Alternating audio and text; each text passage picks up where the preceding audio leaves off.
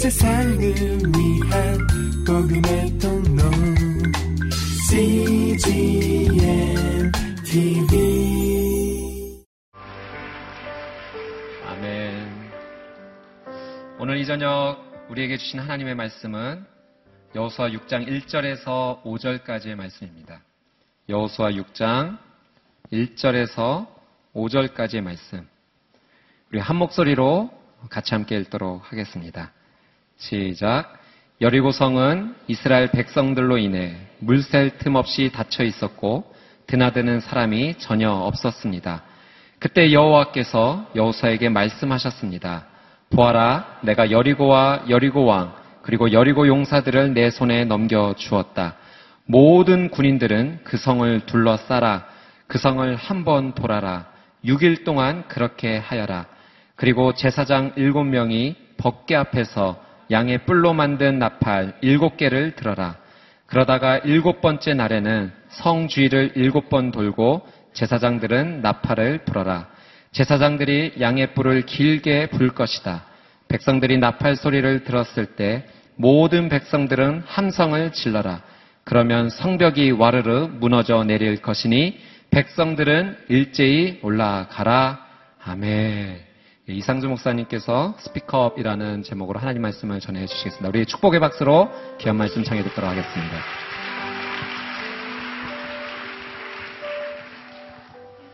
아, 우리 예배를 받으시는 하나님께 영광의 박수 올려드리겠습니다. 할렐루야.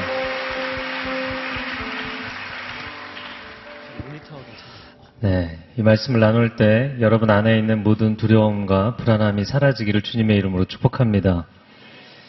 아, 목사님 앞에서 기도 인도하실 때 제가 같이 기도하면서 그 두려움의 실체가 무엇일까? 그 두려움은 사단이 우리에게 주는 것이죠. 하나님은 성경에 두려워하지 말라, 놀라지 말라, 낙심하지 마라, 강하고 담대하라 말씀하시는 줄로 믿습니다. 이 두려움은 하나님이 주시는 것이 아니라 사단이 주는 것인데 이렇게 묵상을 하면서 깨달은 것은 우리도 상당히 두려울 때가 많지만 사단은 훨씬 더 두렵다는 거죠. 그는 최후 승리가 하나님의 사람들에게 있는 것을 알고 있고 결국에는 자기가 최후 심판을 받을 것을 알고 있어요. 그 두려움과 절망의 실체는 사단입니다. 하나님의 자녀들이 거기에 같이 휩쓸려 줄 필요가 없어요. 하나님의 사람들이여 강하고 담대할지어다. 승리가 있을지어다. 아멘. 네, 3월 한 달 동안 Stand up이라는 주제로 네, 말씀을 함께 나눕니다. 지난주에는 Step up이라는 어, 제목으로 말씀을 나눴고요. 아무리 높은 계단도 한, 한 계단씩 올라가면 된다. 오늘은 스피커업입니다. 아, 무리 강한 여리고성도 매일 한 바퀴씩 돌고 그리고 마지막 날 외치는 것이죠. 오늘 본문을 통해서 하나님께서 우리에게 주시는 어, 영적인 중요한 원리들과 메시지들을 깨닫게 되기를 원합니다. 오늘 본문의 1절 말씀 먼저 보겠습니다. 1절. 한번 같이 읽어보겠습니다. 시작. 여리고성은 이스라엘 백성들로 인해 물샐 틈 없이 닫혀 있었고 드나드는 사람이 전혀 없었습니다. 네, 여리고성에 내물을 치시고요. 물샐 틈 없이 닫혀 있었다. 아, 이스라엘 백성들이 긴장하고 있나요? 여리고 사람들이 긴장하고 있나요? 네, 둘다 긴장하고 있나요? 이스라엘 사람들도 긴장하고 있지만 여리고성 사람들이 훨씬 더 긴장하고 있어요. 우리가 하나님의 사람으로 살아가면서 제가 오프닝 때 얘기했지만 하나님의 사람으로 살아가면서 인생의 미래가 어떻게 될지 알지 못하고 내가 이 경기에서 이길지 못 이길지 모르기 때문에 두렵고 불안하시죠? 네. 그러나 원수는 훨씬 더 불안해요. 불안보다는 절망에 가깝습니다. 절망이라는 것은 희망이 완전히 끊긴 상태죠. 사단은 절망 상태예요. 완전히 희망이 제로입니다. 그리고 그 희망 없음을 사람들의 마음 가운데 심어 놓으려는 거예요. 하나님의 사람들은 하나님께서 희망을 주시는 줄로 믿습니다. 여리고성을 돌면서 이스라엘 백성들이 두려워했을까? 사실 그들에게는 두려움보다는 긴장감은 있었지만 기대감이 있었습니다. 긴장감은 있었지만 두려움은 없었어요. 하나님께서 행하실 것을 믿었기 때문이고 하나님의 약속이 이루어질 것을 믿었기 때문입니다. 우리 가운데 그러한 믿음의 선포가 날마다 있기를 축복합니다. 네, 여리고성 우리가 잘 아는 성경의 어, 지명 중에 하나입니다. 그 최고의 네, 고고학적인 그 탐사와 또 연구에 의하면 가장 오래된 성읍으로 알려져 있습니다. 난공불락의 요새로도 알려져 있습니다. 어, 기원전 한 9천년경부터 사람들이 이 땅에 거주했다. 기록이 되어 있고 굉장히 오랜 세월 동안 사람들이 살았던 것으로 보입니다. 예, 강수량이 굉장히 적은 지역에서 오아시스가 몰려 있기 때문에 여리고성이 상당히 중요한 아, 역할을 했던 것이죠. 예, 성경을 보면 최초의 성이 가인이 세운 에녹성이죠. 창세기 4장에. 근데 고고학적으로 탐사 가능한 지역 중에서는 여리고성이 가장 오래된 것으로 인정을 받고 있습니다. 구약시대의 종려의 성읍이다. 그래서 종려나무가 굉장히 많이 있고, 아, 그런 아름다운 성읍입니다. 예수님 때는 아주 화려한 무역도시였고요. 그 왜 난공불락이었는가 찾아보니까 굉장히 오랜 세월 동안 이 벽을 쌓고 쌓고 또 높이고 높이고 굉장히 높였더라고요. 그래서 이 아, 여우사가 공격을 할 즈음에는 한 최소 5m에서 9m 정도까지 쌓였던 것 같습니다. 그리고 이 성 주변에 가파른 경사로를 만들어서 아, 군사들이 성벽을 기어오르려고 한다든지 성벽을 무너뜨리기 위해서 진입하는 것 자체가 불가능하도록 만들어 놨어요. 여리고 사람들이 오늘 본문의 1절에 보면 드나드는 사람이 전혀 없었다. 그래서 버티기 작전으로 들어간 거죠. 성문을 굳게 닫고. 어, 이 여리고전은 가나안 정복 중에서 첫 번째 전쟁입니다. 첫 번째 관문이에요. 그만큼 중요한 전쟁이죠. 당장 밀고 들어가고 싶은 마음이 얼마나 많이 있겠습니까? 40년을 기다렸는데 이 첫 번째 성을 얼마나 기다렸겠어요. 그럼에도 불구하고 하나님께서 6일 동안을 기다리게 하십니다. 그리고 백성들이 거기에 순종하죠. 40년 전에 가데스 바네아에서 하나님이 올라가라 하실 때는 안 올라가고 올라가지 말고 광야를 돌아라 그랬더니 광야 도는 건 더 싫거든요. 올라가겠습니다. 올라가지 마라. 올라가겠습니다. 계속 청개구리 같이 불순종을 했죠. 그래서 결국에는 그 불순종의 결과로 40년 광야 라운딩을 했어요. 굉장히 고통스러운 시간이었습니다. 40년을 기다렸는데 6일을 기다리지 못하겠는가? 여러분, 마음이 급할수록 몸을, 이 마음을 잘, 자기 인생을 잘 가다듬으셔야 돼요. 어, 요단강을 건너기 전에도 여호사가 시작하는 이 본문을 보면 요단강을 건너기 전에도 그냥 건너면 될 것 같은데 백성들을 성결케 하고 옷을 빨고 몸을 씻고 준비하게 하시죠. 이 전쟁은 성전이기 때문입니다. 그냥 내가 막 내키면 아무거나 집어먹고 내키면 그냥 밀고 들어가고 내키면 성 안에 있는 물품들 노략질하고 이런 전쟁이 아닌 거예요. 하나님께서 치르시는 성전입니다. 내 인생을 통해서 치루시는 하나님의 전쟁이 있는 줄로 믿습니다. 네, 그래서 자기 자신을 가다듬는 것이죠. 어, 아, 6일 동안을 기다리게 하셨어요. 요단강을 건너기 전에도 준비하게 하셨고 이 여리고성을 진입하기 전에도 준비하게 하셨어요. 어, 중요한 경기일수록 사전에 준비를 철저하게 하는 것처럼 많이 준비하게 하셨어요. 어, 이제 여리고성을 시작으로 해서 계속해서 가난의 수십 개의 성읍들과 싸움을 벌여야 됩니다. 그 10년이 될지 20년이 될지 모르기 때문에 어, 한 시즌을 준비하는 운동 선수들이 그냥 한 경기가 아니라 한 시즌을 준비할 때는 정말 겨울 내에 준비하는 거죠. 굉장히 오랜 시간을 준비하는 것처럼 그렇게 어, 성급해하지 않도록 하나님이 내적으로 잘 준비하게 하셨다라는 것입니다. 어, 성경을 보면 다윗도 그런 인생을 살았던 것 같습니다. 다윗에게 하나님께서 왕이 될 것이라는 약속을 주셨어요. 꿈과 비전을 주셨어요. 근데 그것이 당장 자기 인생에 이루어지지 않아요. 아니, 이루어지지 않는 정도가 아니라 정반대 방향으로 가요. 왕궁에 들어갔다가 나중에는 왕궁에 쫓겨나기까지 합니다. 그리고 빈들에 사는데 그 빈들에서의 삶이 거의 뭐, 산적 비슷한 수준의 삶이었을 것 같아요. 그 자기가 생각했던 하나님의 약속했던 인생과는 전혀 차원이 다른 것이죠. 인생이 계속 이런 방향으로 가게 되면 어떻게 되나요? 네. 여러분 모르고 계신가요? 여러분도 그런 애매한, 애매한 지점에 서 계신 분들 계실 거예요. 공부는 하고 있는데, 직장은 다니고 있는데, 하나님의 부르심을 따라 오기는 했는데, 원래 하나님이 주셨던 original plan하고는 상당히 동떨어져서 사시는 분들 있으시죠? 네. 있으세요. 근데 보통 사람이 둘 중에 하나입니다. 성급하게 빨리 이루어달라고. 나 왕 시켜주기로 했으면 빨리 왕 되게 해달라. 사울이 자고 있으면 발로, 바로, 발로가 아니죠. 칼로, 바로. 할렐루야. 제가 지금 시드니에서 10시간 비행기 타고 와갖고요. 정신이 좀 없습니다. 바로 칼로 치고 싶지 않겠어요? 그럼 바로 왕이 되는 거죠. 그러나 그가 그렇게 왕이 되면 그는 오래 있지 못했을 것입니다. 그리고 그의 정권은 굉장히 많은 아, 쿠데타와 반란이 있었을 거예요. 그는 기다렸어요. 하나님의 때를 기다렸어요.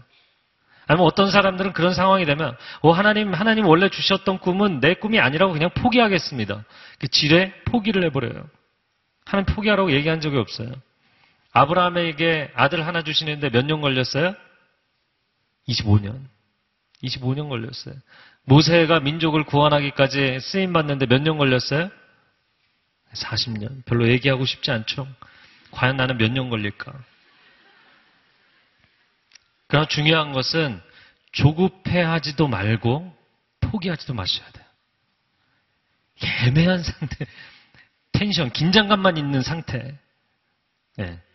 결혼을 포기하셔서도 안 되고, 나 너무 급합니다. 이렇게 써놓고 다니셔도 안 돼요.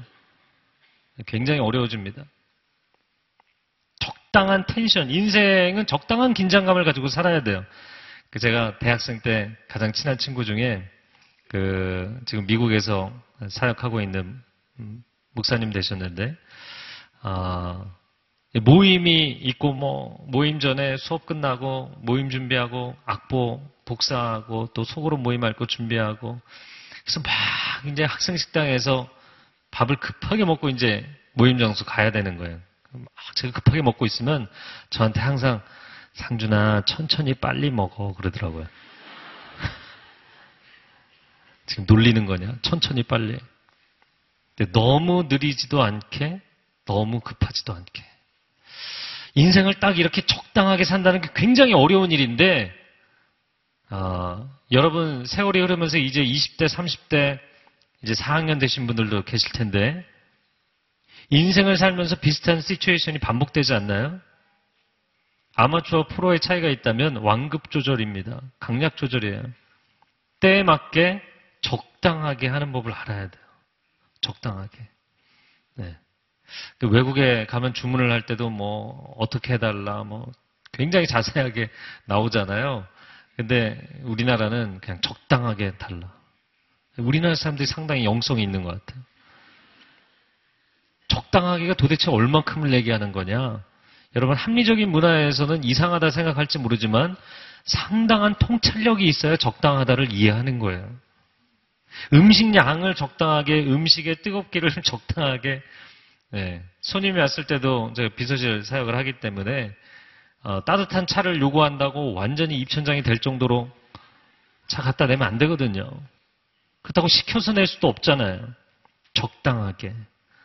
굉장히 어려운 일인데 여러분이 인생에 정말 하나님과 동행하면 적당하게 의미를 아는 거예요.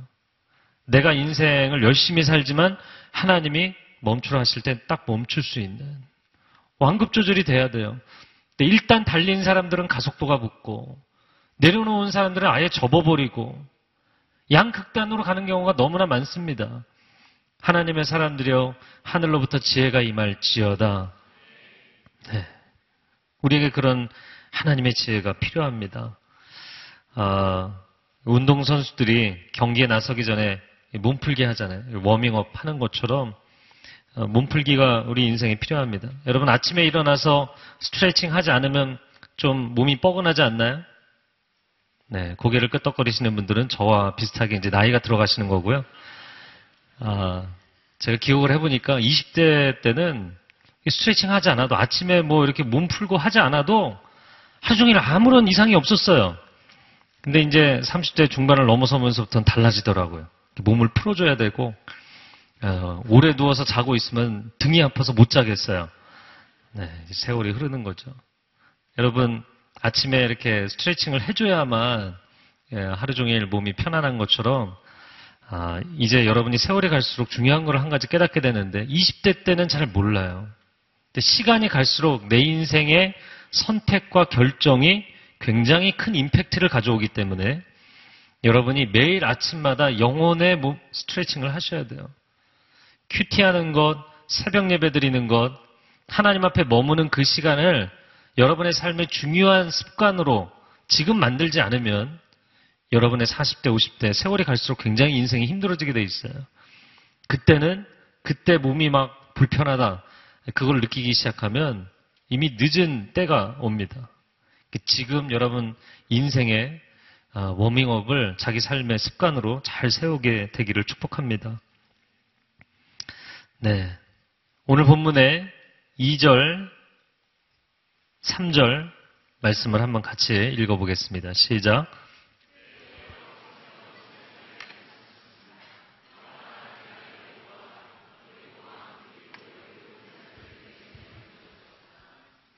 모든 군인들은 그 성을 둘러싸라. 그 성을 한 번 돌아라. 6일 동안 그렇게 하여라. 네. 2절 하반절에 내 손에 넘겨 주었다. 밑줄을 그으시고요. 3절에 그 성을 한 번 돌아라. 그리고 6일 동안, 6일 동안에 동그라미 치시고 별표를 치시고요. 하나님 도대체 6일 동안 이걸 왜 시키신 것일까?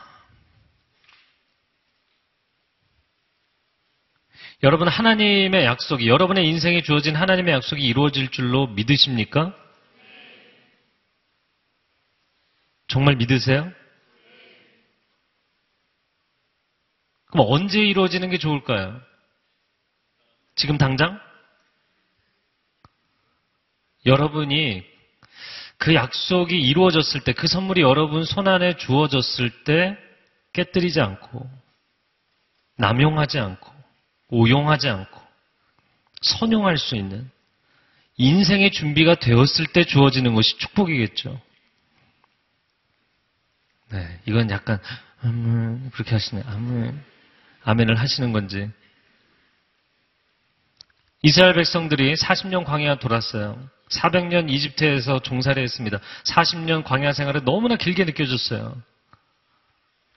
여호수아 정복 시대를 지나서 본인들이 세우지 않은 성과 집에서 본인들이 어, 심지 않은 과수원, 본인들이 돌보지 않은 본인들이 뿌리지 않은 씨앗이 뿌려지고 곡식이 맺히는 그 밭과 논에서 살게 됐어요. 그리고 나서 급속도로 무너집니다.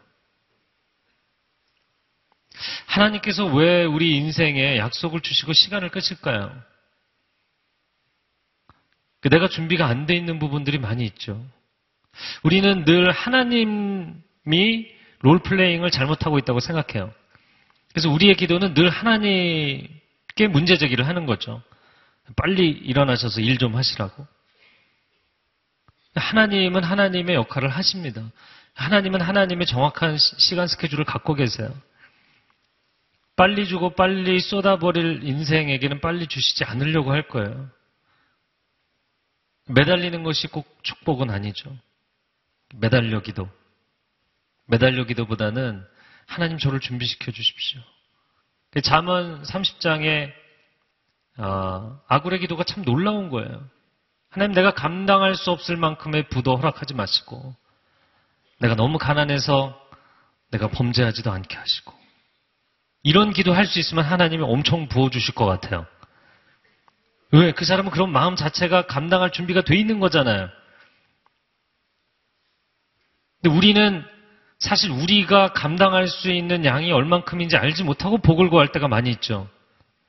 그렇지 않나요? 네. 고민하고 계신 것 같아요. 제가 갑자기 준비하자는 얘기를 하고 있는데, 네. 비행기를 너무 오래 탄 것 같아요. 거의 LA 가는 수준이더라고요. 갈 때 9시간 반, 올 때 10시간 반. 어, 꽤 멀더라고요. 아, 여러분 운동선수도 그 웨이트 트레이닝을 해도 처음에 가서 자기가 어느 정도의 웨이트를 드는 게 자기 몸에 지금 현재 컨디션상 맞는가 이런 거 알고 해야 하잖아요. 안 그러면 운동하다가 몸이 망가지잖아요. 위장에도 용량이 있으시잖아요. 알고 계시죠? 네. 이거 잘 안 지켜서 문제인데. 당신의 인생이 담아낼 수 있는 하나님의 블레싱의 그릇이 있죠. 얼마큼인지 스스로 알고 계십니까? 하나님께 복을 달라고는 요청해도 내가 깨끗하고 넓은 그릇을 만드는 데는 정작 집중하지 않는 경우가 많죠. 어차피 여리고성은 하나님이 약속하셨기 때문에 주실 것입니다. 그러나 언제 무너지는 것이 좋은 것이냐, 언제 주어지는 것이 좋은 것이냐, 우리의 계획과 우리의 생각과 하나님의 생각은 다르다는 거예요. 하나님은 6일의 시간도 아마 미니멈 최소한의 시간일 것이라 생각이 됩니다. 사람들이 6일 동안 침묵함으로 돌게 하셨어요. 처음부터 밀고 들어가서 아 우리 힘으로 우리가 해냈다 이렇게 얘기하도록 하고 싶지 않으셨어요. 승리의 함성을 외치기 전에 침묵함으로 하나님이 주신 언약에 대해서 묵상하고 기대하게 하셨어요. 하나님을 기대하게 하시고 하나님의 언약을 기억하게 하셨어요. 여러분, 우리 인생의 기다림의 시간은 낭비의 시간이 아닙니다. 하나님을 기대하는 시간이고 하나님의 약속을 기억하는 시간입니다. 네, 만약에 우리가 기다림의 시간을 늘 신세한탄을 하고 하나님은 도대체 뭘 하고 있는 거냐고 원망하고 불평하고 6일의 시간 동안 만약에 우리가 그렇게 여리고를 돌고 있다면 6일이 아니라 60일이 되고 6년이 되고 준비가 될 때까지 도는 거죠. 근데 준비가 안 됐는데 만약에 주신다면 그것도 문제인 거죠.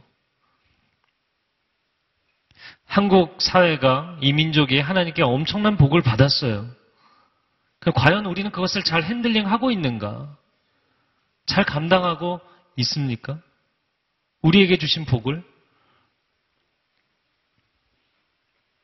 하나님께서 조금씩 이 시대에서 물질의 어려움, 인생의 진로의 어려움, 인생의 또 젊은이들은 커리어를 갖는 데 있어서 여러 가지 어려움, 결혼의 어려움. 이것은 여러분 개인의 문제도 있지만 이 민족과 이 사회의 공동체적 문제이기도 하다고 봅니다. 왜냐하면 우리가 담을 수 있는 복의 그릇은 한계가 있어요. 우리 사회는 이미 너무나 많은 복을 받아서 이게 넘치다 못해 예, 감사함을 잃어버렸고 너무 많이 썩었고 너무 많이 부패했죠. 그 욕심이 끝이 없기 때문에 계속 과욕하고요. 어느 한편에서 우리가 누리고 있는 좋은 것들, 여러분 그래서 아, 싱글의 기쁨을 누리는 만큼 결혼에 대한 두려움이 강한 세대 아닙니까? 아닌가요? 다른 세대를 살아보지 않았기 때문에 모르죠? 네.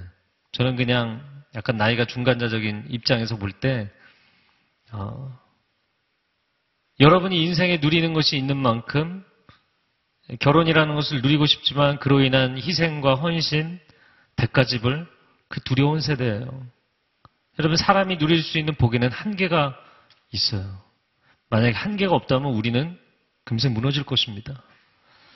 아, 여러분 인생의 고난의 시간에 하나님의 때가 오기를 기다리고 하나님의 언약이 이루어지기를 기다리는 것 여러분 힘들어하지 마시고요. 그때가 정말 여러분의 본질이 무엇인지가 드러나는 때예요. 그리고 여러분이 정말 그 복을 누릴 수 있는 사람인지에 대한 검증이고 테스트입니다. 그때 하나님 앞에 여러분의 진심을 보여드려야 돼요. 지금 여러분의 인생의 진심을 하나님 앞에 보여드려야 돼요. 6일 동안 성을 도는 시간입니다. 6일 동안 도대체 무엇을 하는 것일까? 첫 번째는 하나님을 기대하는 것. 두 번째는 원수를 긴장시키는 것. 세 번째는 자기 자신을 가다듬는 것. 이 세 가지가 다 있다고 생각이 됩니다. 여러분, 인생의 기다림의 시간이 기대함의 시간이 되기를 축복합니다. 두 번째는 원수에게 선전포고를 하는 시간이에요. 여러분 전쟁 하지도 않아요. 소리를 내지도 않아요. 오늘 본문의 말씀 쭉 읽어보면 너희가 말하지도 말고 들레지도 마라. 그러니까 이게 소곤소곤거리는 것도 하지 말고 그냥 침묵하고 조용히 있으라는 거예요. 그 제가 이, 이 본문을 묵상하면서 그 복싱 경기를 할 때 선수들이 올라가서 처음에 선수 소개하고 그럴 때 그때는 전혀 안 싸고 그냥 링 위를 이렇게 계속 돌잖아요. 자기 존재감을 드러내는 거죠. 네. 내가 하나님의 아들로, 하나님의 딸로, 약속의 승계자로 내가 지금 이 자리에 서 있다. 이거를 그냥 그 존재 자체로 상대방에게 원수에게 선전포고를 하는 거예요. 여리고성을 돌면서 이미 하나님께서 여리고성에 진입하기까지 요단 동편에 있는 많은 족속들을 승리하게 하셨어요. 이기게 하셨어요. 그리고 나서 여리고 성에 온 것이기 때문에 이미 여리고 성에는 큰 두려움이 있었습니다. 라합이 그런 이야기를 했었죠. 우리 성 사람들이 다 그 이야기를 듣고 두려워하고 있다. 요단강이 갈라져서 건너온 것 듣고 두려워하고 있다. 네. 여러분이 두려워하는 것보다 원수 사단이 훨씬 두려워하고 있어요. 하나님의 사람들은 두려워할 필요가 없습니다. 결국에는 우리가 승리할 것이고 사단이 질 것입니다. 선포하셔야 돼요. 속으시면 안 돼요. 사단의 주요 전략은 거짓말이기 때문에 거짓말에 속으시면 안 돼요. 아, 존재감 그 자체로 원수를 긴장시키는 사람들이 되기를 축복합니다. 원수가 별로 신경도 안 쓰고 주목하지도 않는 그런 사람이 돼서는 안 됩니다. 세 번째는 자기 자신을 가다듬는 것이죠. 기름을 준비한 다섯 처녀처럼 물맷돌 연습 열심히 했던 다윗처럼 결정적인 때가 오기 때문에 준비하는 거예요. 그래서 오늘 이 주제 스피커업이라는 주제를 계속 묵상하면서 하나님이 약속을 주신 때에 외치셔야 돼요. 사람이 외쳐야 될 타이밍이 두 번이라고 생각이 되는데 하나님께서 약속을 주셨을 때 아직 이루어지지 않았어도 하나님이 이렇게 하신다라고 일단 선포하세요. 시험 보기 전에 시험 날짜 정해놓고 선포하세요. 지난주에 얘기했죠? 네, 반응들이 없으신데 선포하세요. 그리고 과정 가운데는 침묵하세요. 열애고성을 돌듯이. 그러나 마지막 승리의 그날 승리의 함성으로 외치는 것입니다. 아, 조용히 행동으로 보여줘야 되는 그 중간에 과정이 있는 것이죠. 여러분 공부를 해도 내가 시험 본다 그리고 하나님께서 내 인생의 길을 열어주실 것이다 선포하고 물론 시작해야 되지만 그 중간에 계속 말만 하고 공부 안 하고 그러면 자기 인생에 대한 아무런 감당이 안 되잖아요. 조용히 새벽같이 나가서 중앙도서관에 자리 잡고 열심히 공부하세요. 매일같이 꾸준히 보는 사람 없어도 누군가를 정말 사랑한다면 사랑한다고 어떻게 하면 조금 더 상대방의 이 반응을 끌어낼까 이런 거 고민하지 마시고 꾸준히 신실하게 네, 그 옆에서 그 사랑을 보여주세요. 그것이 중요합니다. 어, 제가 이번에 시드니 가서 또 그런 커플을 봤어요. 형제님이 10여 년 동안 변함없이, 변함없이, 그래서 결혼을 하셨더라고요. 아, 너무너무, 저는 그런 사람을 보면 그 사람을 일단 믿을 수 있다고 생각이 돼요. 반응들이 없으시네요. 그 최근에 어, 또 시드니에 있을 때 한 한 분이 이메일을 보내셨더라고요. 근데 청년이 아, 손만 잡으면 결혼하라. 그 메시지가 자기 너무 좋았대요. 그래서 드디어 결혼하게 됐다고. 손 잡는 날 고백하는 그 진실한 마음으로, 신실한 마음으로. 아, 이런 청년들이 있는 것이 얼마나 좋은지 모르겠어요. 여러분, 정말 진실함을, 물론 하나님의 언약과 하나님의 약속은 여러분의 입으로 선포해야 되지만, 그것을 내가 얼마나 신뢰하는지는 삶으로 진실하게 보여줘야 되는 것입니다. 말로 끝나지 않도록. 내 삶 가운데 드러나도록. 저는 예전 생각해 보면 학창 시절에 친구들이 시험 전날 시험 잘 봐야 되는데, 시험 잘 봐야 되는데, 뭐, 그 얘기를 얼마나 많이 하는지 몰라요. 지난 중간고사 때는 몇 점이었기 때문에 이번에 몇 점 이상 돼야 뭐. 근데 그런 말을 해봤자 아무 소용이 없거든요. 근데 시험 전날 네, 휴게실에 앉아서 자판기 커피 뭐 다섯 잔씩 마셔가면서 계속 그 얘기해요. 시험 잘 봐야 되는데, 잘 봐야 되는데. 복도에 나와서 또 아, 막 한참 얘기하다가 이번에는 성적 올라야 되는데 그러다 또 남자애들은 당구장 가고 게임하러 가고 거기서 시험 잘 봐야 되는데 잘 봐야 되는데 아무 소용 없어요. 네. 시험 공부해야 될 때는 놀 생각, 놀 때는 시험 망친 생각. 뭐 이거 인생이 집중력이 없는 거예요. 공부할 때는 공부에 올인하고 일할 때는 일하는 것에 올인하고 예배 드릴 땐 정말 목숨 걸고 하나님 앞에 예배하고 사람에게 집중할 때는 여러분 한 사람에게 온전히 올인해서 집중하고 여러분 그런 인생이 될 수 있기를 바랍니다. 근데 제가 이 여리고전에서 놀라운 사실 중에 하나가 물론 나중에 일어난 사건이지만 아이성에서는 아, 물건을 훔친 사건이 배신의 사건이 나오잖아요. 근데 여리고성에서는 그런 사건이 없었다는 거예요. 여러분 아이성은 굉장히 작은 성이었고 여리고성은 그때에도 상당히 크고 화려한 성이었어요. 그리고 예수님 당시에도 어, 문물의 어, 문물의 교류가 많, 많기 때문에 교역량이 많기 때문에 상당히 부유한 그런 도시였습니다. 그럼 사실 사람들이 얼마나 이렇게 눈에 띄고 갖고 싶은 게 많았겠어요. 그런데도 한 건도 그런 사건이 없었다는 거예요. 사람들의 영적인 집중력이죠. 6일 동안 돌고 침묵하면서 돌고 또 돌고 또 돌고 또 돌고 집중력을 갖게 하셨어요. 여러분 인생을 살 때도 그렇고 운동선수들이 경기하는 것도 마찬가지인데 경기 외적인 요소가 영향을 미치기는 하지만 경기 외적인 요소가 경기를 망치도록 하면 안 돼요. 여러분의 인생에 본론에 집중하셔야 돼요. 다른 것에 신경 쓰지 않도록 집중력을 가져야 합니다. 네. 그래서 여러분 TV나 인터넷이나 영화나 아, 매스미디어나 물론 그쪽에서 이제 일하실 분들도 계시겠지만 여러분의 인생에 그런 것에 너무 많이 시간을 뺏기거나 마음을 빼앗기지 마세요. 네. 왜냐하면 그런 것을 계속해서 여러분의 20대, 30대 때 열심히 보고 있으면 결국에는 다른 사람들이 만들어 놓은 감동에 박수치며 인생을 사는 거예요. 늘 관객의 인생을 사는 거죠. 그러면서 하나님께 언제 나는 내 인생의 무대에 설 수 있습니까? 여러분, 다른 사람들이 만들어 놓은 감동, 물론 그들이 정말 애를 쓰고 운동선수가 경기 하나를 뛸 때 얼마나 열심히 준비합니까? 네. 드라마 하나를 찍기 위해서 뭐 얼마나 밤을 새며 고생들을 합니까?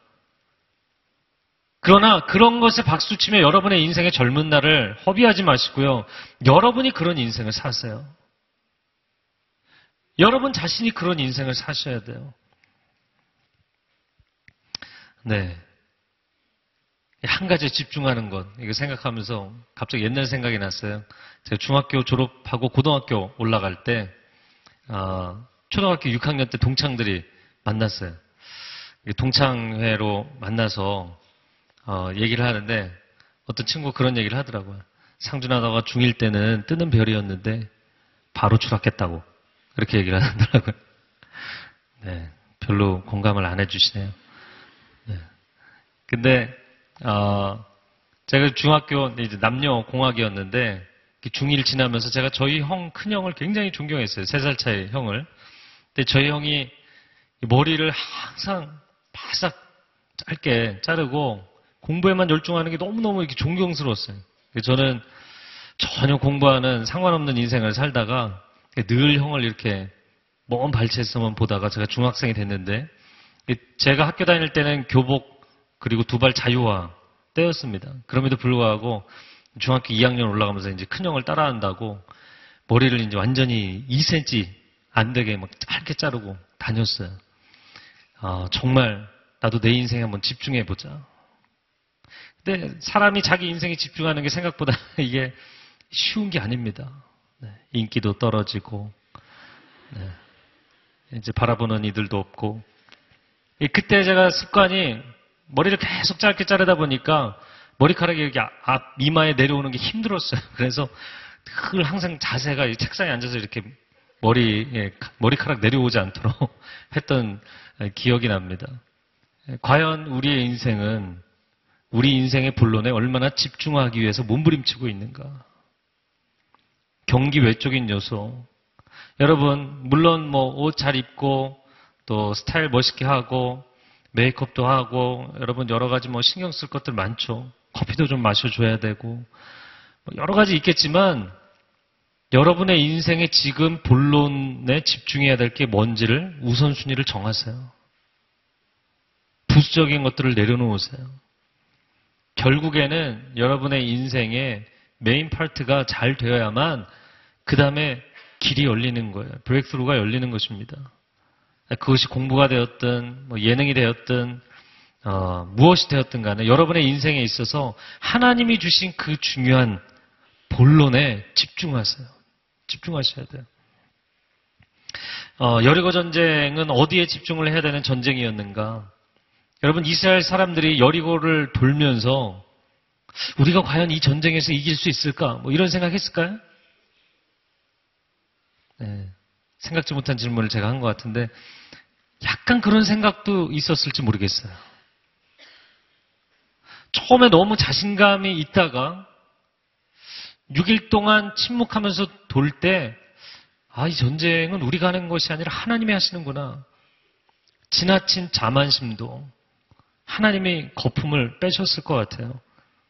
이스라엘 사람들이 자신들이 잘할까 이거 걱정할 필요가 없는 것입니다. 왜냐하면 이미 하나님이 이 성을 주신다고 약속하셨거든요. 그럼 여리고성 사람들은 과연 어떻게 나올까? 여리고성 사람들은 신경 쓸 필요가 있나요? 없어요. 그러니까 아무 정보가 필요하지 않은 거예요. 이스라엘 사람들이 어떻게 준비를 해야 되느냐, 아니면 여리고성 사람들의 반응이 어떠냐, 이런 거에 대해서 서로 얘기를 전혀 하지 못하도록 하셨어요. 그럼 지금 어디에 집중을 해야 되냐면 하나님께 집중을 해야 되죠. 하나님 한 분께 집중하고 하나님이 주신 미션에만 집중하는 거예요. 음악하는 사람이 무대 위에 올라와서 그게 뭐 어떤 종류든 성악을 하든 악기 연주를 하는 것이든 내가 오늘 이 연주를 잘할 수 있을까? 물론 긴장감은 있겠지만 그거에 너무 많이 빠지면 연주를 망치게 돼 있어요. 관객들이 과연 내가 연주하는 것을 좋아할까? 어떻게 반응할까? 이거 너무 많이 신경 쓰면 자기의 음악에 집중을 못하게 돼 있어요. 가장 중요한 것은 내가 연주하는 이 음악에 몰입하는 겁니다. 몰입하는 사람이 아름답게 돼 있어요. 네. 늘 젊은 세대는 20대, 30대 다른 사람들에게 내가 쿨해 보이고 싶어요. 속에는 잔뜩 근심과 걱정과 두려움과 어려움들이 있는데 사람들에게 괜찮아 보이고 싶어요. 여러분 context에 너무 신경 쓰지 마세요. 시대가 여러분을 바라보는 것에 너무 신경 쓰지 마세요. 결국 본질에 힘이 있는 사람은 다 뚫고 나갈 수 있습니다. 그러나 본질에 집중한다고 해서 너무 자기 자신에게 계속해서 매몰되는 사람들이 있어요. 아, 내가 과연 이 태스크를, 이, 이 미션을 잘 할까? 내가 과연 이 연주를 잘 할까? 내가 과연 이 일을 잘 할까? 과연 이 직책을 잘 할까? 그것도 신경 쓰지 마세요. 하나님께 집중하고 하나님이 맡겨주신 사명에 집중하세요. 사람은 몰입할 때 아름다운 것입니다. 하나님의 창조에 대해서도 생각하면서 하나님께서 만물을 지으실 때 다 종류대로 지으셨잖아요. 할렐루야. 하나님께서 만약에 만드시다가 디자인이 이렇게 오버랩 되거나 한 가지에 집중이 안 되고 네, 이거하고 저거하고 막 섞어서 생각이 떠오르시거나 했다면 어떻게 됐겠어요? 짐승을 만들까 사람을 만들까 고민하다가 반인반신 네? 반인반수 만들고 이러지 않으셨잖아요. 하나님 한 가지에 명확하게 집중하셨어요. 여러분 인생에 집중력이 필요합니다. 하나님께서 우리를 사랑하시는데도 집중력이 있으시더라고요. 저를 한번 따라해보세요. 하나님의 사랑은 집중력이 있습니다. 무슨 얘기냐면 하나님 지난 몇 천 년 동안 우리를 포기하지 않으시잖아요. 만약에 우리가 하듯이 당신이 하듯이 사람들이 하듯이 누군가를 좋아한다고 하면서도 한눈 팔기 시작한다든지 하나님 만약에 우리를 사랑한다고 내가 널 사랑하겠다고 끝까지 포기하지 않겠다고 얘기해놓고서 하나님께서 만약에 한눈 파시는 일이 있었다면 이미 우리는 버려졌을 것입니다. 하나님 지난 세월 동안 한 번도 한 번도 우리를 향한 그분의 사랑에 있어서 집중력을 잃어버리지 않으셨어요. 오직 내가 너를 사랑하겠다라는 그 하나님의 마음의 집중력이 흐트러지지 않으신 거예요. 그게 얼마나 감사합니까? 인생의 집중력이 너무나 중요합니다. 여러분, 인생에서 여러분에게 주신 본론, 여러분에게 주신 사명, 여러분에게 주신 약속, 거기에 집중하기 위해서 부수적인 것들을 내려놓으세요. 네. 서론 접고 본론으로 들어가는 연습을 계속 반복하셔야 돼요. 서론을 접고 본론에 들어가는 연습을 계속 하셔야 돼요. 하나님께 집중하기 위해서 여러분의 방 안부터 정리하세요. 방 안에 필요 없는 것들 다 정리하세요. 여러분의 시선을 사로잡는 건, 네. 시선을 빼앗는다고 하죠. distraction. 여러분의 시, 선을 끌어당기는 것들을 정리하세요. 오늘 가셔서. 주무시기 전에. 학생들은 공부에 집중하기 위해서 다른 습관들을 줄여야 됩니다. 여러분의 삶의 원칙들을 가지셔야 돼요. 직장인들은 업무에 집중하기 위해서 데스크 위에 컴퓨터 메인 화면, 인터넷 화면 정리할 거 다 정리하셔야 돼요. 결국에 여러분이 주변적인 것들로 인생을 하루 종일 낭비하고 세월을 낭비하다 보면 내 인생의 메인 파트는 하나도 진도가 안 나가는 거예요. 남의 인생에 박수만 치다가 세월이 흘러갑니다. 100년이나 살아야 되는데 관중석에만 100년씩 앉아 있을 수는 없잖아요. 제가 공부를 전혀 안 하다가 고등학생 때 이제 하는 비전을 주셔서 하기 시작하면서 깨달은 것은 이 공부가 절대 시간량의 문제도 있지만 결국에는 집중력의 싸움이라는 걸 알았어요. 그 주일에 주일 예배 드리고 학생부 임원하고 뭐 다 했거든요. 또 대학생 돼서는 어, 그 주일학교 중고등부 교사를 9년 했었거든요. 그때도 대학 다니면서 교사를 하니까 하루 종일 거의 교회에 있었어요. 그 다음날 시험이기도 하고 중요한 과제가 있기도 하고 다른 친구들은 주일날 나가서 도서관 가서 공부하고 뭐 그룹 스터디하고 하잖아요. 하나님 내가 이 시간을 하나님 앞에 드립니다. 그러나 그 이상의 집중력을 내게 주십시오. 그 이상의 지혜를 하나님 내게 주십시오.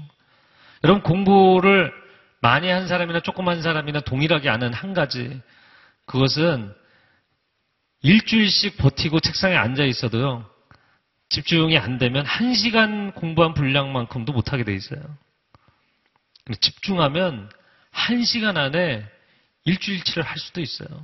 여러분 사업 기획서라는 게 인사이트가 있어야 됩니다. 길이 보여야 합니다.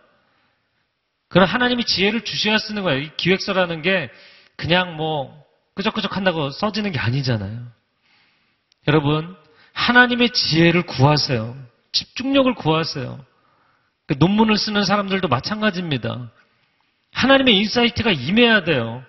짜집기로 글쓰기 해서는 아무런 창의적인 작품이 나오지 않거든요.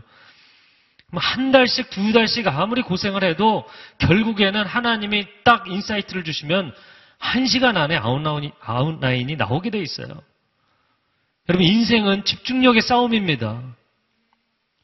많은 시간을 내가 막 애를 쓰고 있는데 하나도 내 인생의 진도가 안 나가서 힘들어하는 사람들은 하나님 앞에 맡겨드리세요. 경기 외적인 요소를 자꾸 줄이고 바로 본론에 들어가는 연습을 하고 하나님께 집중하는 연습을 하셔야 돼요. 이 집중력이 무엇인가 서두르는 것이 아니라 본질적인 요소에 화살이 가서 꽂히는 것처럼 꽂히는 것. 그게 집중력입니다. 사격에 있어서 0점 조정하는 순간과 같은 것이고요.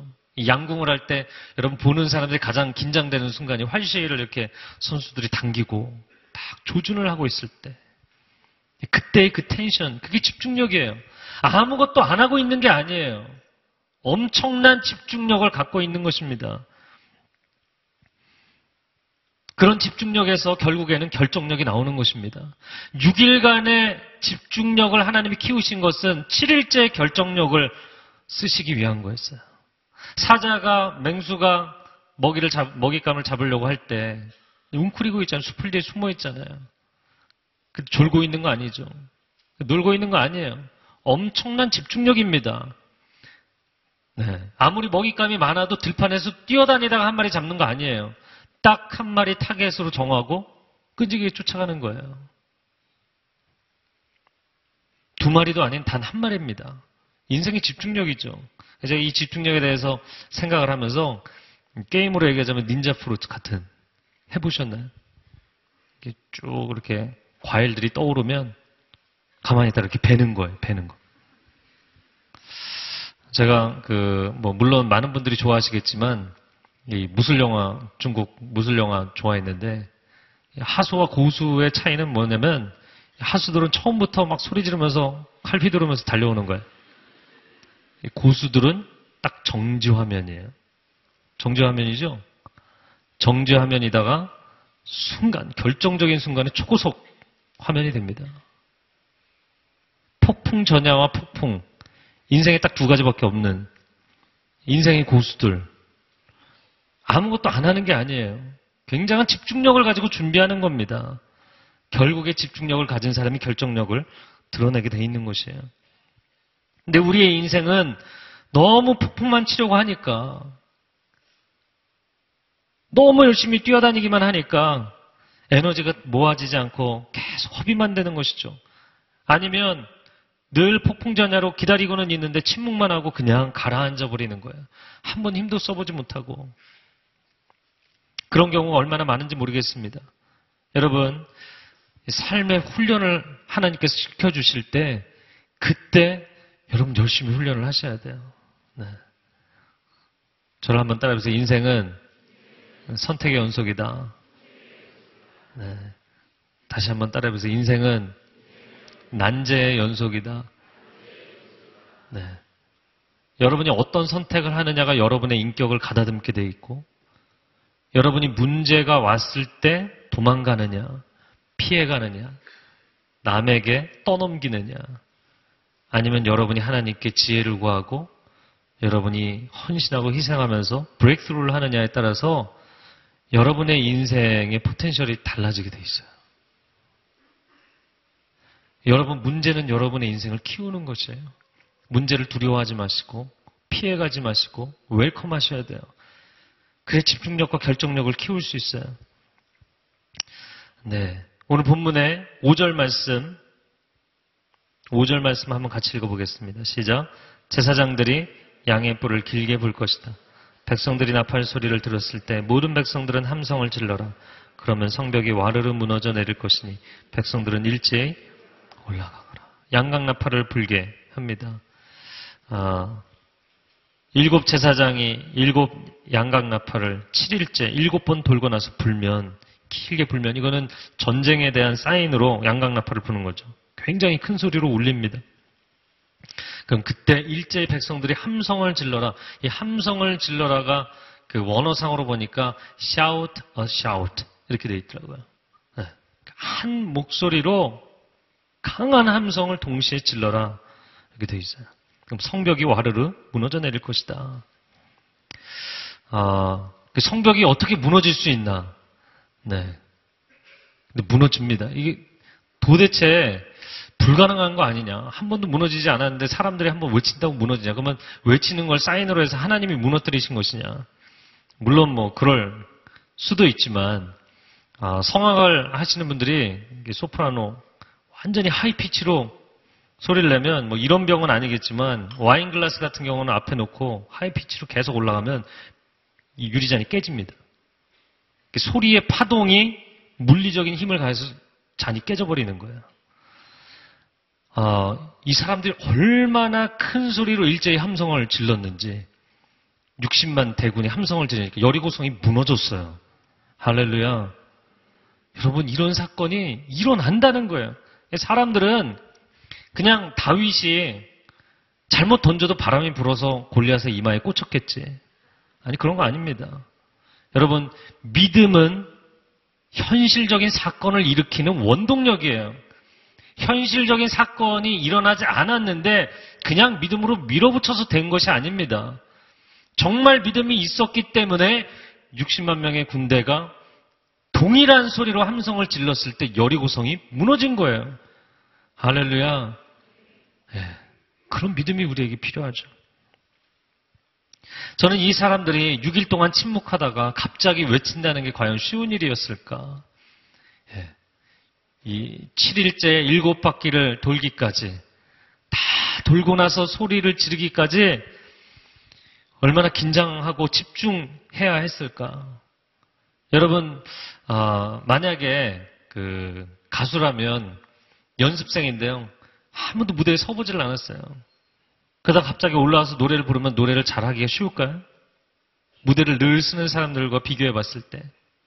가끔가다 우리가 이제 운동선수들 보는데, 어, 벤치 멤버라 그러죠.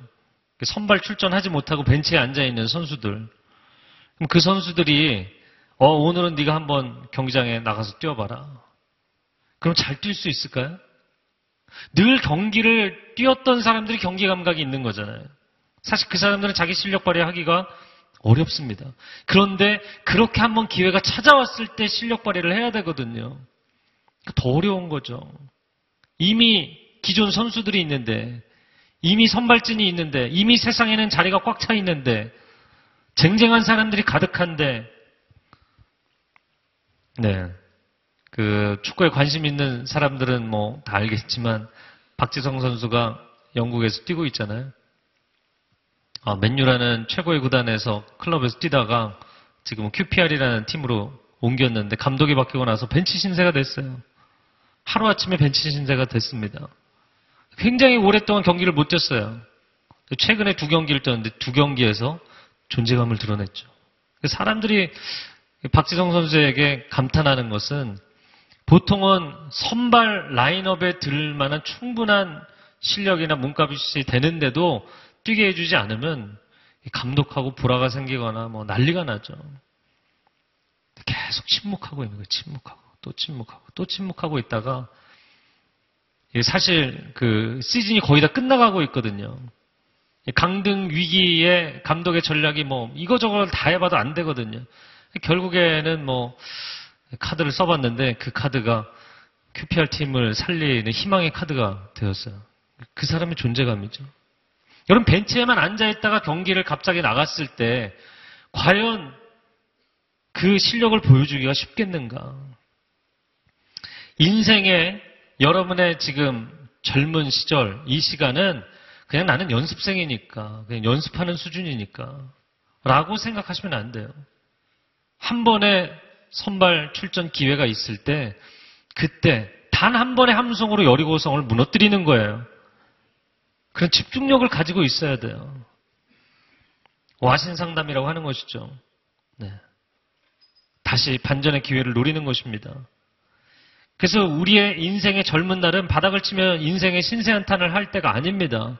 지금은 칼을 갈아야 돼요. 칼을 한 번도 못 써봤지만 쓸 날이 올 때 바로 단칼에 승리를 할 수 있도록 칼을 갈고 있어야 돼요. 미래를 걱정하며 마냥 불안해하고만 있을 때가 아닙니다.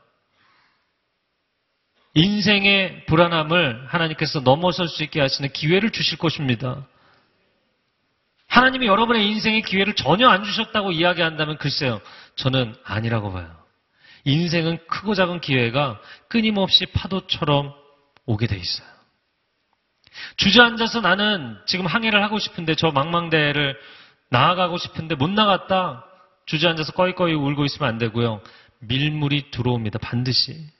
반드시 기회가 옵니다. 배를 만들어야 돼요. 눈물을 흘리지 말고, 신세한탄하지 말고, 죽고 싶다고 이야기하지 말고, 집중력을 가지고 있어야 돼요. 그래야만 결정적인 순간에 결정력을 나타낼 수 있는, 있는 것입니다. 아, 제가 묵상을 하면서 그런 생각을 했어요. 운동선수들 생각을 많이 해봤는데 그런 것이죠. 아, 운동선수들을 우리가 볼 때 시즌에만 그 경기 중계를 하잖아요.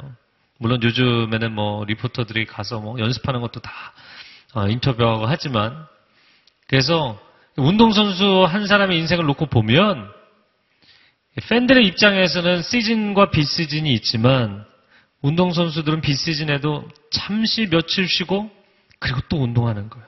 또 준비하는 거예요. 시즌을 준비하는 거예요. 그래서 결국에는 그들의 인생은 늘 뜨거운 시즌을 보내고 있는 거예요. 여러분, 우리의 인생이, 아, 내가 무대 위에 서야만 내 인생의 시즌이 온다고 생각하는 건 착각이라는 겁니다. 여러분은 지금 여러분의 인생의 시즌을 살고 있는 거예요. 다만 그 시즌이 중계가 되지 않는 훈련의 시즌일 뿐이지 여러분은 시즌을 살고 있는 거예요. 팬들의 입장에서는 또 방송국에 중계하는 입장에서는 시즌과 비시즌이 있을지 모르지만 우리의 인생에 비시즌은 없습니다. 하나님의 사람으로 살아가면서 매 순간 나를 여기 세워두신 그 자리에서 내가 서 있는 자리에 최선을 다하는 것이에요. 나는 언제쯤에나 선발로 뛰어볼까? 여러분, 선발로 뛰어볼까를 걱정하지 마시고 그 날이 왔을 때 정말 뭔가를 보여줄 수 있는 열심히 준비하는 연습벌레가 돼야 됩니다. 이 지루한 시험이 언제나 끝날까? 시험 끝나고 나서 시험 못 봤다고 제대로 놀지도 못하고 그러면서 인생을 살 것이 아니라 여러분 그 시험 끝난 날에 행복한 날이 될 수 있도록 지금 열공해야죠. 인생에는 반드시 기회가 있어요. 비시즌이 어떻게 보면 시즌보다 더 중요한 기회입니다. 나는 언제쯤이나 경제적인 여유가 생길까 한탄하지 말고 땀 흘려 열심히 돈을 벌고 예, 다른 사람들 다 쓸고 치장할 때 눈물을 삼키면서 저축하세요. 열심히. 나는 언제 결혼할 수 있을까? 한숨 쉬지 말고 자신을 가꾸고 자신을 소중히 여기고 자기 자신을 사랑하세요. 존귀히 여기세요. 자기 자신을 소중하게 생각하지 않는 사람을 누가 데리고 가겠습니까? 스스로를 가치 있게 여기세요. 소중하게 자기 인생을 갖고 가세요. 예수님이 이 땅에 오셔서 몇 년을 살다 가셨죠? 33년이죠. 우리 그렇게 알고 있는데 예수님이 공생의 사역을 몇 년 하셨죠? 단 3년 하셨다는 거예요. 여러분 뭐 요즘뿐만 아니라 예전에도 마찬가지죠. 모차르트 같은 경우에는 이미 뭐 10살이 되기도 전에 음악 신동으로 알려져서 정말 그의 음악 인생은 어려서부터 시작되지 않았습니까? 예수님이 12살 때 신동이셨죠. 성전에서. 그때 바로 활동하셨어야 되는 거 아닌가요? 그럼 인류 구원의 프로젝트에 있어서 얼마나 지대한 영향을 미치셨겠어요? 예수님도 단 3년 사역을 위해서 30년을 기다리셨어요. 기다림의 시간은 낭비하는 시간이 아닙니다. 우리의 생각의 패러다임 자체를 바꿔야 됩니다. 비시즌이 시즌 오프를 의미하는 것이 아닙니다. 비시즌이 내가 운동선수로서 인생을 끝냈다는 것이 아니에요. 물론 언젠가는 그가 운동선수가 끝내는 날이 오겠죠. 그러나 경기는 끝나도 인생은 계속되는 거예요. 무대에서의 스포트라이트는 멈추는 때가 와도 내 인생은 계속되는 거예요. TV 방송 중계는 끝날지라도 훈련은 계속되는 것입니다. 시즌과 상관없이 여러분 다른 사람들이 보고 있지 않을 때 그때 여러분의 인생의 침묵으로 6일 동안 도는 이 시간 인생의 집중력을 키우는 시간 그러한 시간이 저와 여러분에게 있기를 바랍니다. 사람들은 여리고성이 무너진 날만 보게 돼 있어요. 어, 뭐 그 팀이 우승했다더라. 뭐 그 사람이 가서 그렇게 좋은 어, 업적을 이루었다더라. 사람들은 결과만 봅니다. 그러나 여러분은 사람들이 보는 것을 동일하게 보시면 안 되고요. 여러분은 날마다의 매 순간마다 여러분의 삶의 태도에 집중하셔야 돼요. 그냥 과정이 있어서 결과가 생길 뿐이지. 사람들은 결과만 봅니다. 그러나 하나님은 그 6일 동안의 침묵의 순종을 더 기뻐하시는 줄로 믿습니다. 그 과정이 있었기 때문에 7일째의 결과가 있는 거예요. 6일 동안의 집중력이 있었기 때문에 7일째 결정력이 있는 것이에요. 아, 이 침묵이 참 중요합니다. 120문도가 마가의 다락방에서 기도하던 시간. 사람들이 밖에서 보이지 않죠. 안에서 뭐 하고 있는지 잘 모르죠. 그러나 그들은 정말 간절히 성령님을 사모하면서 열심히 오순절 날까지 기도했어요. 그 기다림의 시간. 그리고 한순간에 폭발하는 것이죠. 물을 이렇게 한 방울 한 방울 한 방울 부으면 어느 순간에 넘치게 돼 있어요. 그래서 한 번에 불 받아서 해결하려는 거 좀 자제하시고, 네. 여러분의 인생에 조금씩 쌓아가는 것을 미덕으로 삼으세요. 마음이 급할수록 여러분 소년 등과 일불행이라 너무 일찍 과거에 급제하면 인생이 불행해진다. 미인 방명이다. 이게 다 같은 말들이에요. 마음이 급하겠지만 모세처럼 아브라함처럼 다윗처럼 하나님이 시간을 끄실 때 아, 하나님이 약속을 안 지키시려나 보구나. 잊으셨구나. 이렇게 포기하지 마시고 또 너무 성급하게 사울은 내가 죽이고 왕 된다. 이런 거 하지도 마시고 네? 그냥 하나님의 템포를 따라가세요. 포기하지 않으면서 계속 텐션을 유지하면서 따라가세요. 물론 제가 이 얘기를 하지만 이게 얼마나 힘든지 저도 알아요. 전 상당히 그 체제 수능형 인간이에요. 저는 이렇게 룰이 있으면 룰대로 따라가는 거 상당히 잘합니다. 아, 그런데 저도 제 마음에 그런 업앤다운이 있을 때가 있어요. 그럼에도 불구하고 다시 한번 침 삼키고 마음 가라앉히고 하나님의 템포를 따라가겠습니다. 하나님 템포를 따라가겠습니다. 하나님이 일하실 때까지. 하나님이 약속하셨지만 내가 먼저 기어 올라가거나 내가 먼저 서두르거나 조급해하지 않겠습니다. 여러분, 하나님이 여러분을, 여러분의 인생을 빛나게 하시는 그날이 반드시 올 줄로 믿습니다. 그리고 사실 빛나는 것 자체가 목적이 아니라 그것을 통해서 열방의 죄의 영광이 나타날 줄로 믿습니다. 기다리세요. 그날을 기다리세요. 어, 오늘 본문의 말씀에 어, 5절에 모든 백성들은 함성을 질러라. 모든 백성들은 함성을 질러라. 이렇게 돼 있어요. 20절에 실제로 백성들은 함성을 질렀고 나팔이 울렸습니다. 나팔 소리에 맞춰 백성들이 큰 함성을 지르자 성벽이 와르르 무너져 내렸습니다.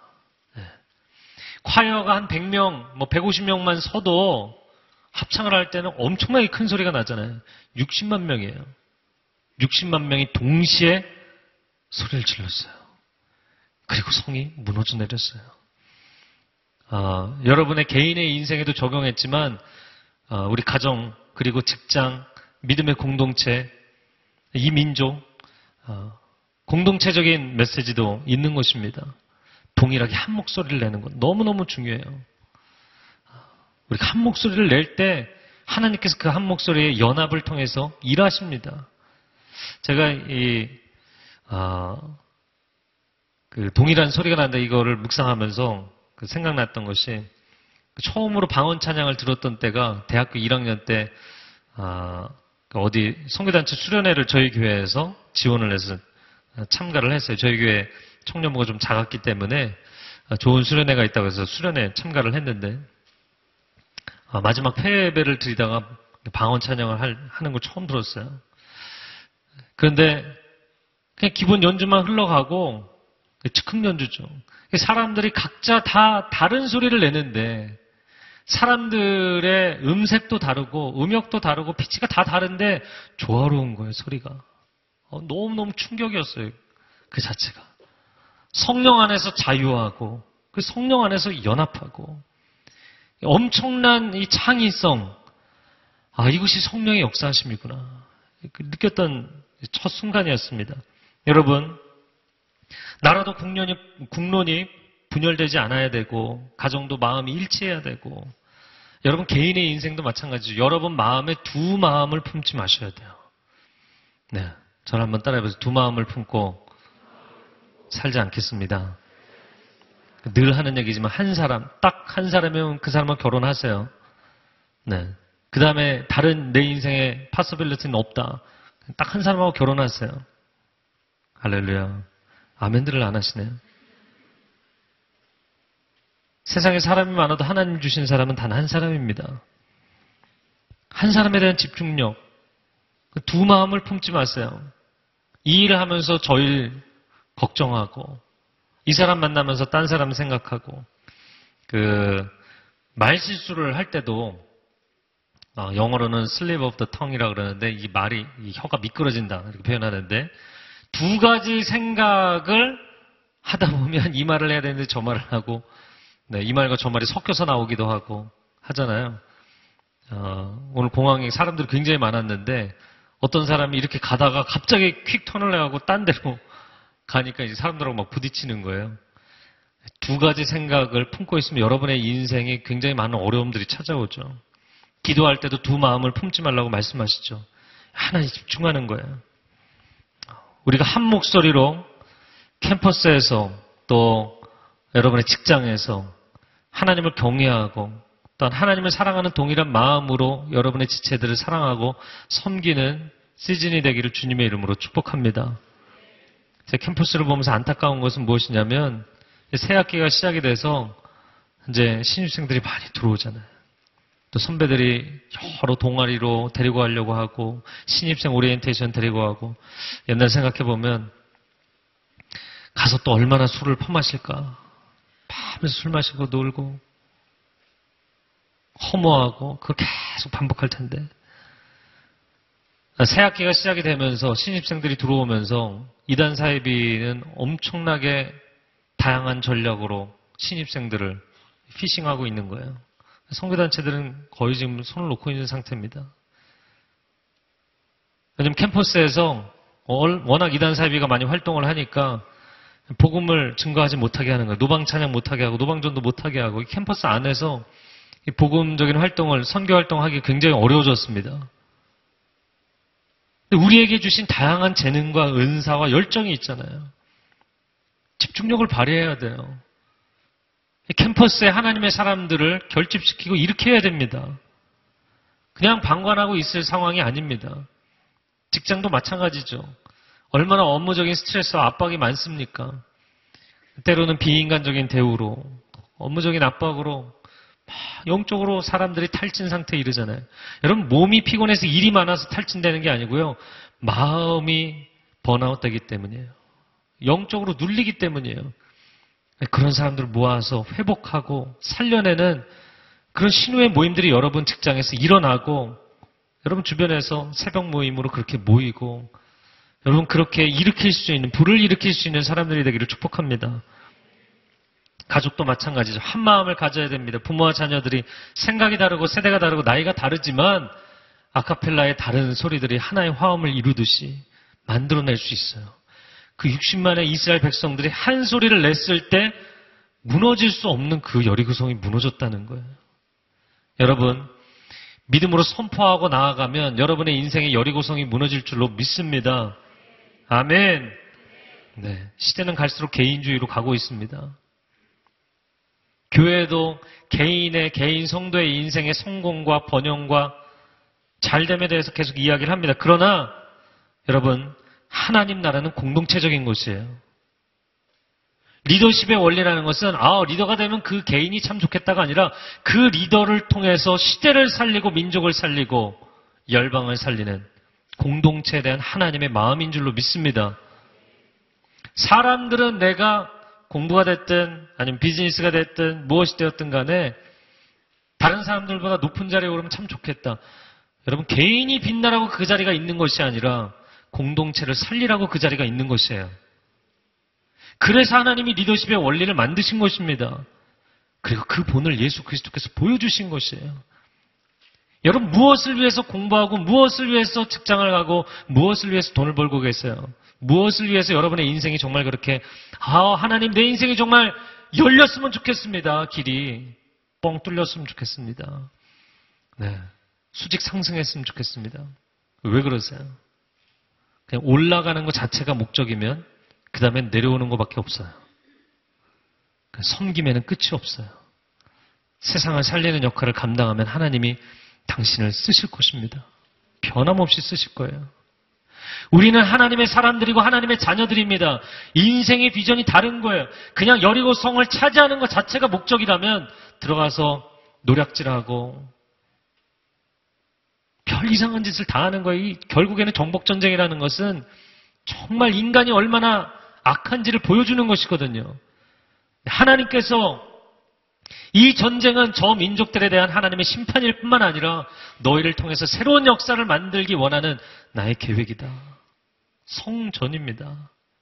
그냥 인간의 전쟁을 합리화시키기 위한 성전이라는 타이틀이 아니라 정말 하나님의 뜻이 이루어져야 되는 세상을 살리기 위한 하나님의 계획이 이루어져야 하는 진정한 의미의 성전입니다. 여러분의 인생이 과연? 하나님, 제가 잘 돼서 하나님께 영광을 돌리게 해주세요. 잘 되는 것이 목적이기 위해서, 목적인데 그냥 영광이라는 타이틀을 걸고 요구하는 것인지. 여러분, 6일 동안 여리고를 돌면서 하나님 앞에 진심으로 고백하는 거예요. 하나님, 정말 이 성이 무너지는 그날, 모든 것을 하나님의 뜻대로 순종하겠습니다. 개인적인 이익을 취하지 않고, 하나님이 내 인생의 약속을 이루어주시는 그날, 내가 개인적인 영광을 취하지 않고, 개인적인 유익을 취하지 않고, 내가 오직 주의 영광을 나타내는 인생을 살겠습니다. 6일 동안의 기다림의 시간, 여러분의 20대, 30대 젊은 날 기다림의 시간, 그 시간은 하나님께 그렇게 집중하고 여러분의 중심 가운데 있는 진실한 고백을 드리는 시간인 줄로 믿습니다. 네. 영적인 집중력이나 정신적인 집중력으로 그냥 이런 사건이 일어난 것이 아니고요. 그것이 결국에는 현실이 된다는 거예요. 그것이 사건이 된다는 것입니다. 아, 저를 한번 따라서 선포하시기 바랍니다. 믿음의 선포대로 이루어질지어다. 믿음의 선포대로 이루어질지어다. 네, 한 번 더 선포하시는데요. 믿음의 선포대로 살지어다.